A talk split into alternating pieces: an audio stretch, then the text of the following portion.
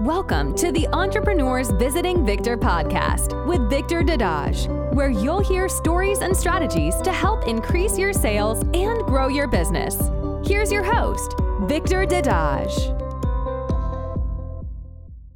All right, welcome to Entrepreneurs Visiting Victor. I'm your host, Victor Dadaj. I hope you're having an amazing day so far. Today we have an awesome guest. He is a former chemical engineer and Fulbright Scholar, left the corporate world to become a full-time real estate investor after 9 years of side hustling. He's the owner of Pezon Properties, a team of local Pennsylvania buy and hold experts who purchase and improve rental properties in the Lehigh Valley, Pennsylvania area. And he and his wife started doing renovations themselves in 2014 and now own over 200 rental units without any investors or partners by buying deals off market. And after side hustling for almost a decade, he quit his corporate job and now buys and reposition small multifamily properties full-time. So let's welcome Matthew Pezon. How are you doing today, Matthew? Victor, so thank you so much for the introduction. Doing well. Yeah. That's great to have you on. And I'd like to start by asking you to please share your story. How did you wind up becoming an entrepreneur? Yeah, so when I graduated from college in 2010, I was a chemical engineering major, and I started working for a big chemical company. And my there weren't as that many roles at the time. I was lucky to have a job, and I was put in an IT role. And there weren't processes, there weren't procedures, there weren't instructions. And I struggled in the role. I wasn't prepared, and my boss told me in a team meeting one time that I was the worst employee he ever had, and the company should fire me. And at that point, I knew that I didn't want to rely on an employer. I had $50,000 of debt from student loans.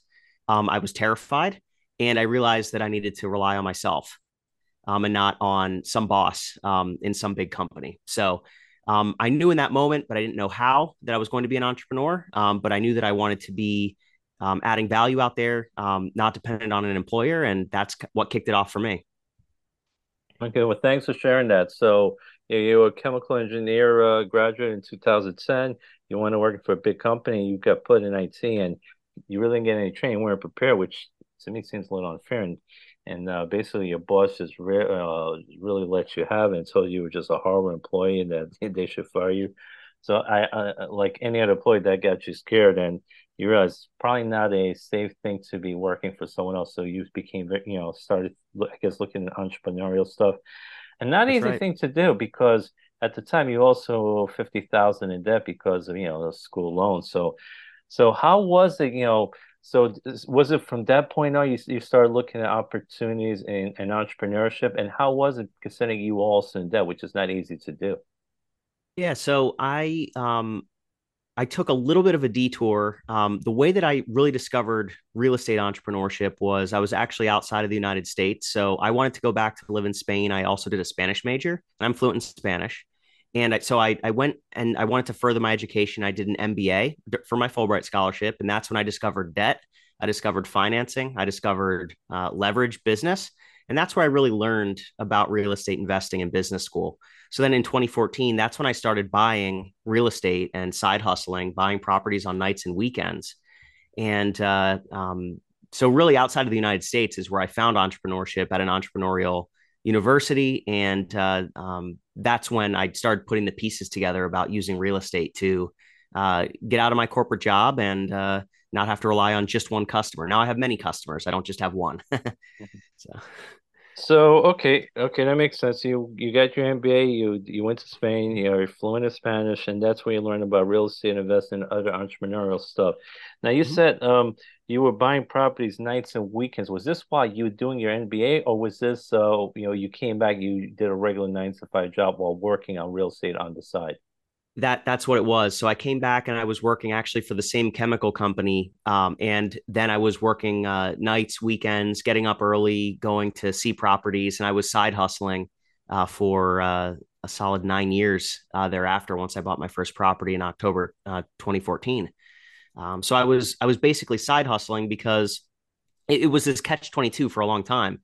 The banks, to get loans, they wanted to see the W-2 income. They wanted to see that solid employment, strong financials.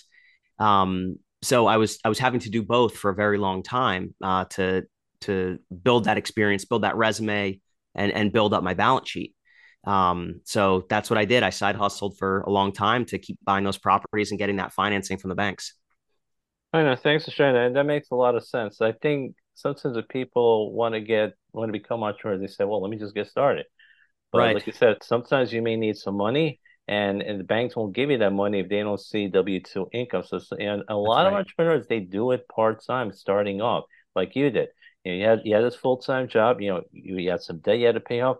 So you did it nights and weekends. So it was a side hustle, and it took you 9 years. So a lot of people, I think in this day of instant gratification, they say, oh, I'm going to be a millionaire in 1 week. It does not work that way, especially if you've never done entrepreneurship. You have no idea what you're learning.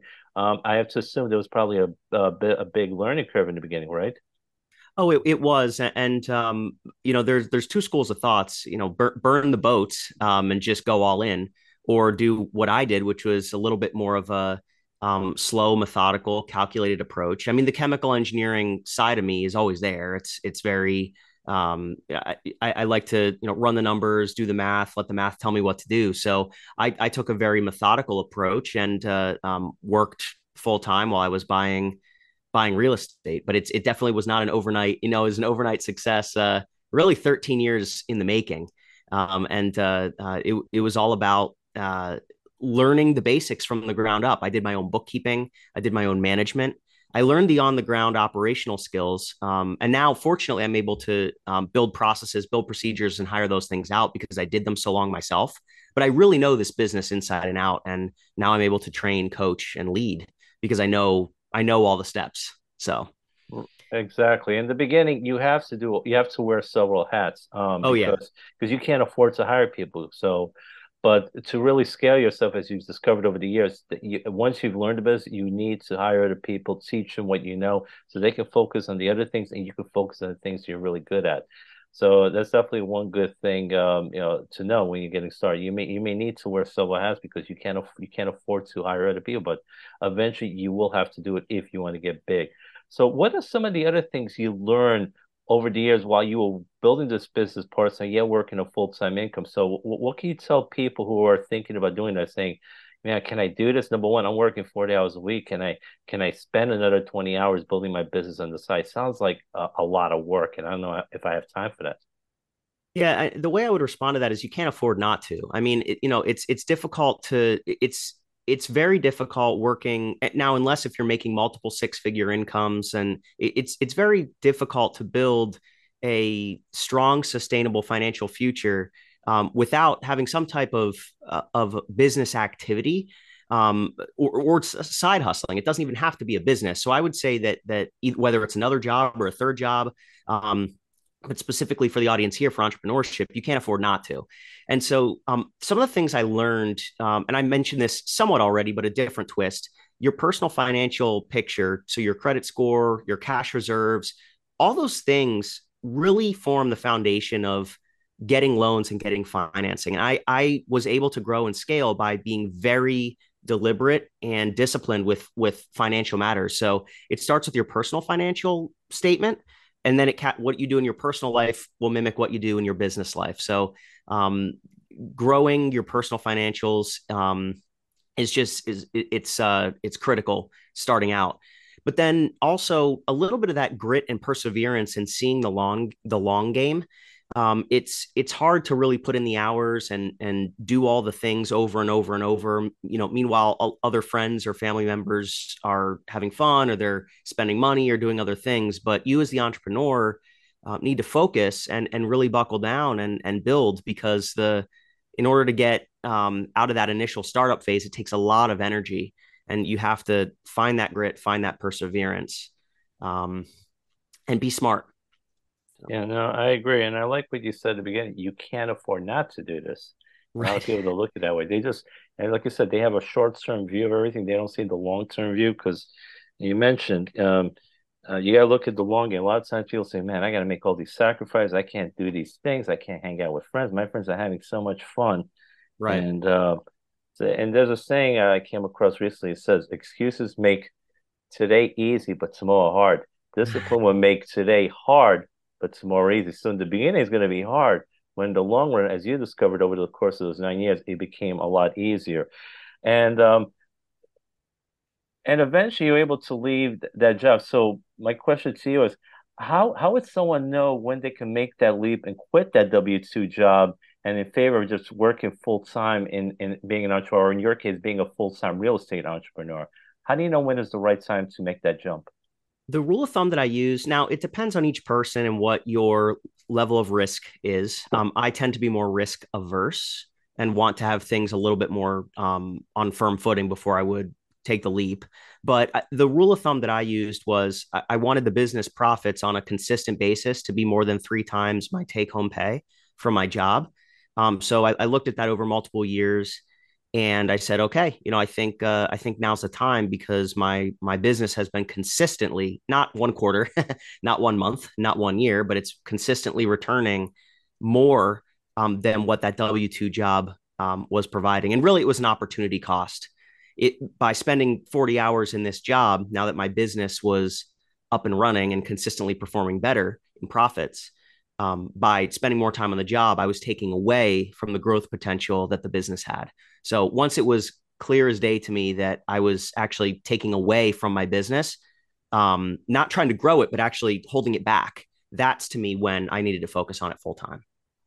And that makes a lot of sense. So one important point you made was not you wanted to make 3 times as much on your side business as you were at your regular W-2 job. Some people might do it 2 or 1 at a certain point. But another important point you mentioned was consistent returns, not just 1 good quarter, 1 good half year.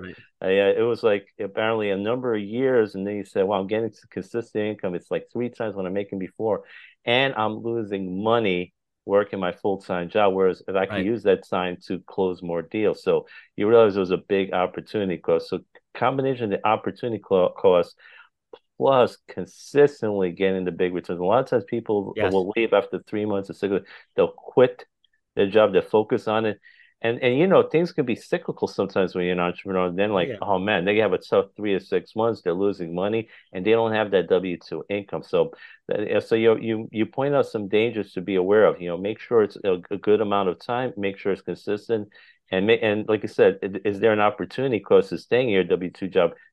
You could be getting a lot more money working the business. So definitely some really great points. Now, and a real opportunity cost, not a perceived, because a lot of people like to overvalue their efforts and they like to overvalue what the potential is. So you have to look at what actually happened, right? No, that's very true. Very good point there too. So for, you know, and while you were working this business, you know, while you're working a full-time job, what are some of the ways a person can find deals, you know, off the market while they're working that job? Because, you know, most people are probably going to do this part-time like you did. So what are some of the best ways they can find deals? Right. So I use my vacation strategically to take a day off here or there to go look at deals when they would come up. So I wasn't doing nearly the volume that we are today, but I would cherry pick the right opportunities and then request a day off or a half day off for the next day and go look at properties. But even depending on, you know, if employees have office doors or different things, you can take your lunch. If your boss is flexible, you could take your lunch at different times as calls come in and things. You can speak with sellers, depending on what your business is, and really try to double hat during the workday. Instead of taking a lunch and socializing in the cafeteria or different things with other coworkers, I was using my breaks, which I was entitled to grow the business throughout the day. And I would schedule calls after work or go look at properties on weekends and set things up during the week in the office so that Saturday morning I could meet with 2 or 3 sellers. So those are just some of the tips that I used and just using my any and all free time that I could get, including my vacations, to grow the business. All right, so that's some really good stuff there. So yeah, you would take a day off or a half day off, you know, to look at deals. During lunch, you work your business, where a lot of people just using the whole hour just to eat lunch. You're on Facebook or whatever. Exactly. And you know, and after work, you know, you can also talk business with other people. So your free time you use strategically to work the business.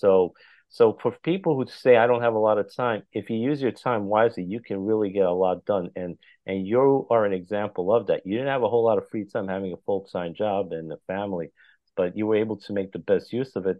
And eventually you were able to quit your job and do this full-time. So definitely some really good stuff here.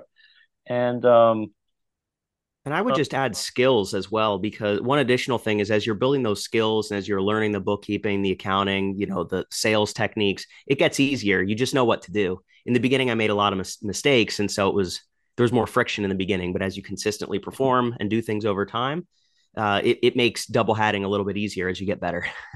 Yeah, no, it's repetition. As you do things more and more, it gets easier. Yeah, like you said, you're going to make mistakes at the beginning, but as you do it more and more, you're going to get better at it. Repetition is the mother of skills. Oh, yes. Much of skill, and skills will pay the bills. So I definitely agree with you on that. Yeah. Now, I actually wanted to talk about how important was your mindset and personal development when you got started? Because I'm sure, you know, in the beginning, you know, everyone struggles a little bit in the beginning, and sometimes they feel like, is it worth it?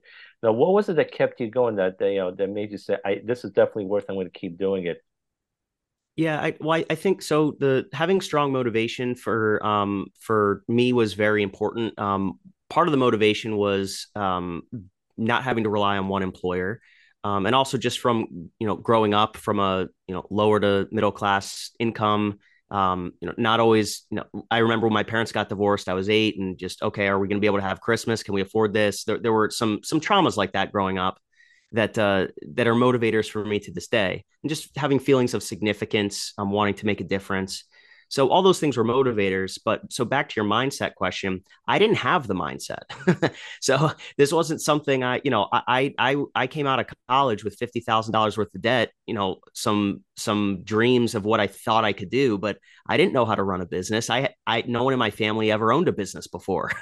So I didn't have the mindset. I had to go learn the mindset. I had drive, but in my office, I have, I'm looking at all the books in my bookshelf and stuff like that. I read probably 100, 200 books just on how to run a real estate company, how to manage, how to think about business, how to think about wealth. I didn't know any of those things, and I didn't learn it in college. I certainly didn't learn it in high school and the public education system. So neither here nor there, but I didn't have the skills, so I needed to learn them.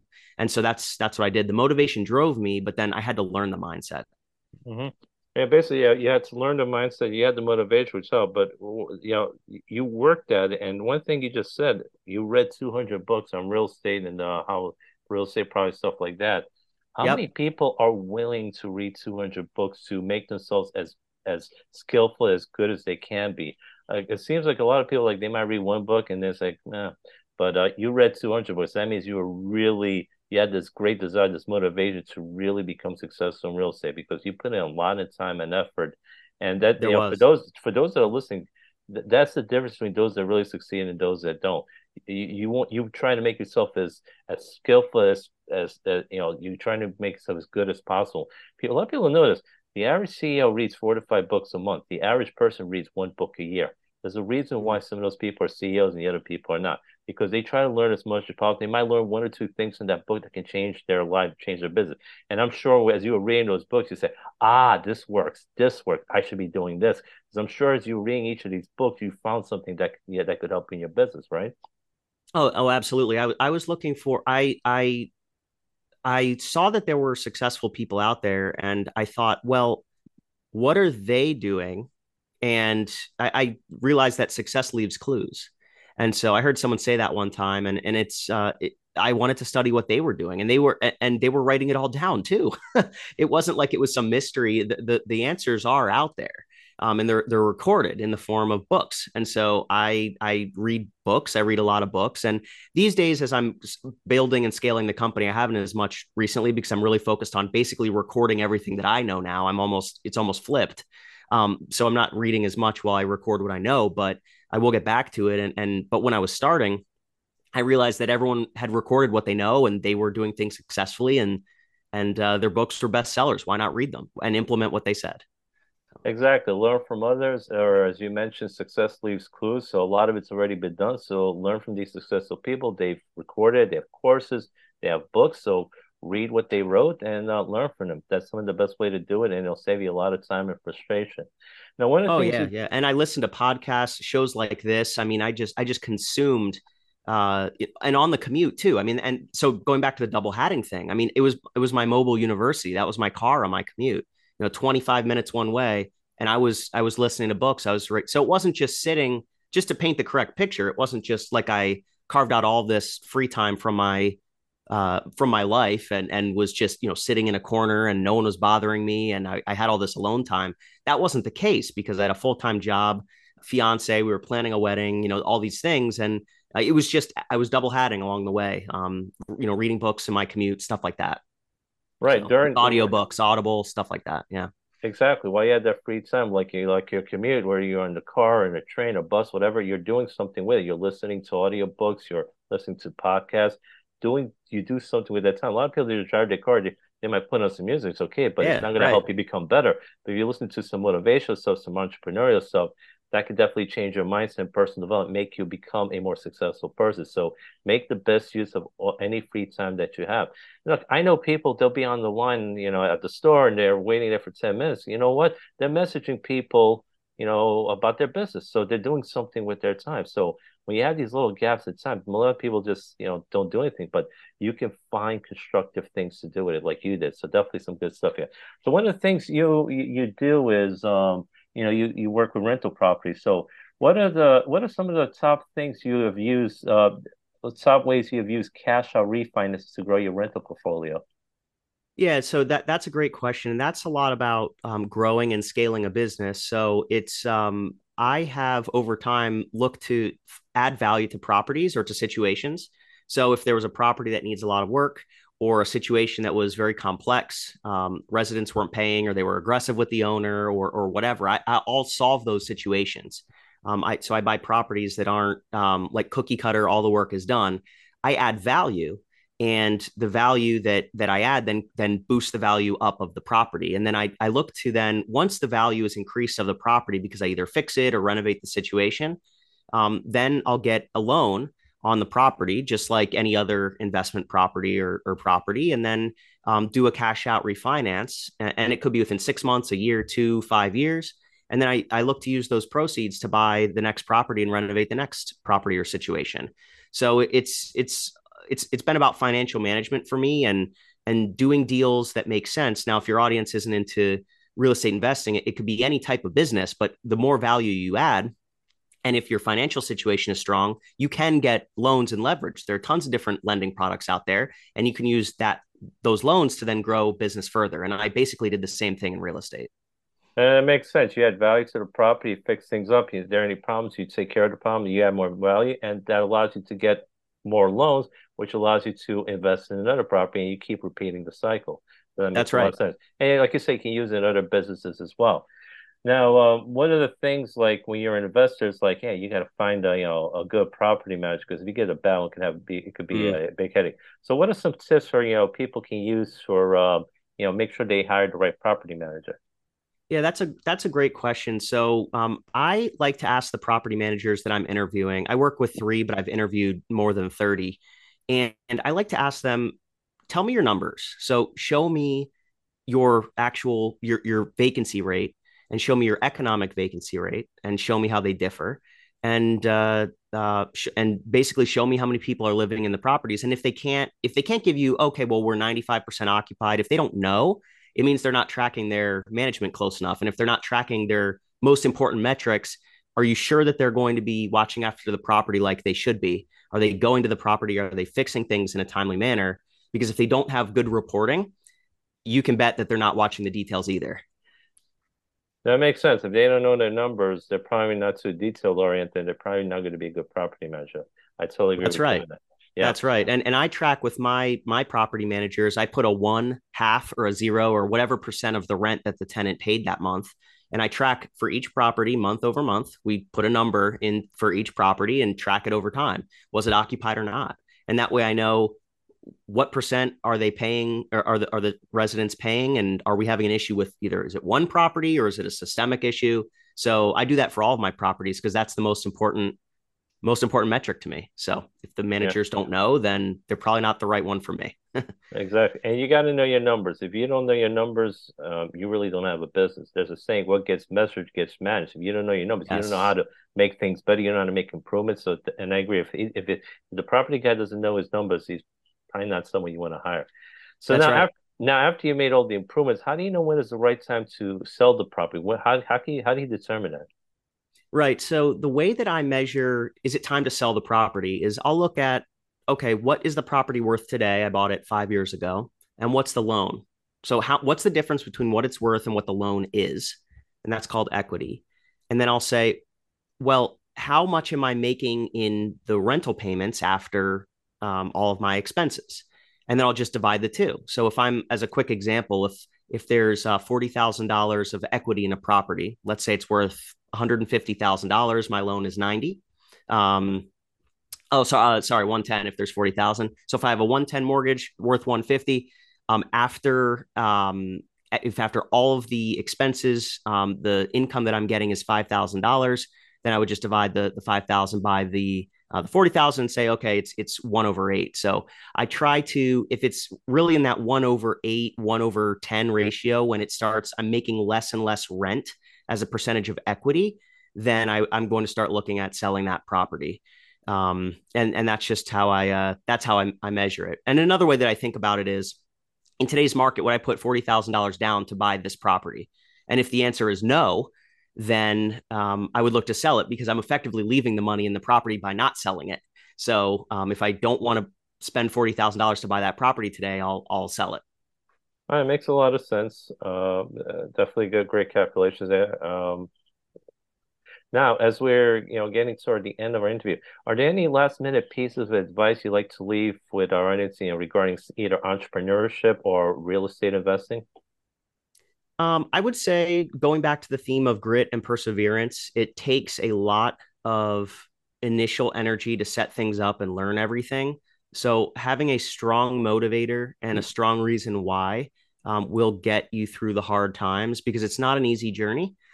So I would just encourage everyone to keep the faith, so to speak, and know that the end result is worth it, even though it's hard today. And that'll get you through. You just need that strong reason why, and you will succeed. I agree. Have the grit and perseverance. These things take time. All great things take time. And have that strong motivator, the strong why. Keep the faith. In the end, the results will be worth it, but you got to keep your eyes on the prize. So realize it may take some time, but if you're patient, everything will work out, as long as you have that grit and perseverance and don't give up. So listen, Matthew, I want to thank you so much for being on the show. It was a pleasure having you on. You shared a lot of great tips, a lot of great value.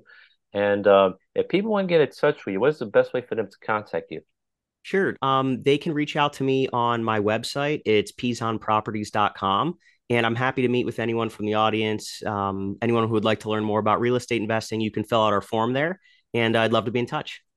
Sounds great. Thanks again, Matthew. Have yourself a great day. You too. Thanks so much for having me, Victor. Bye-bye.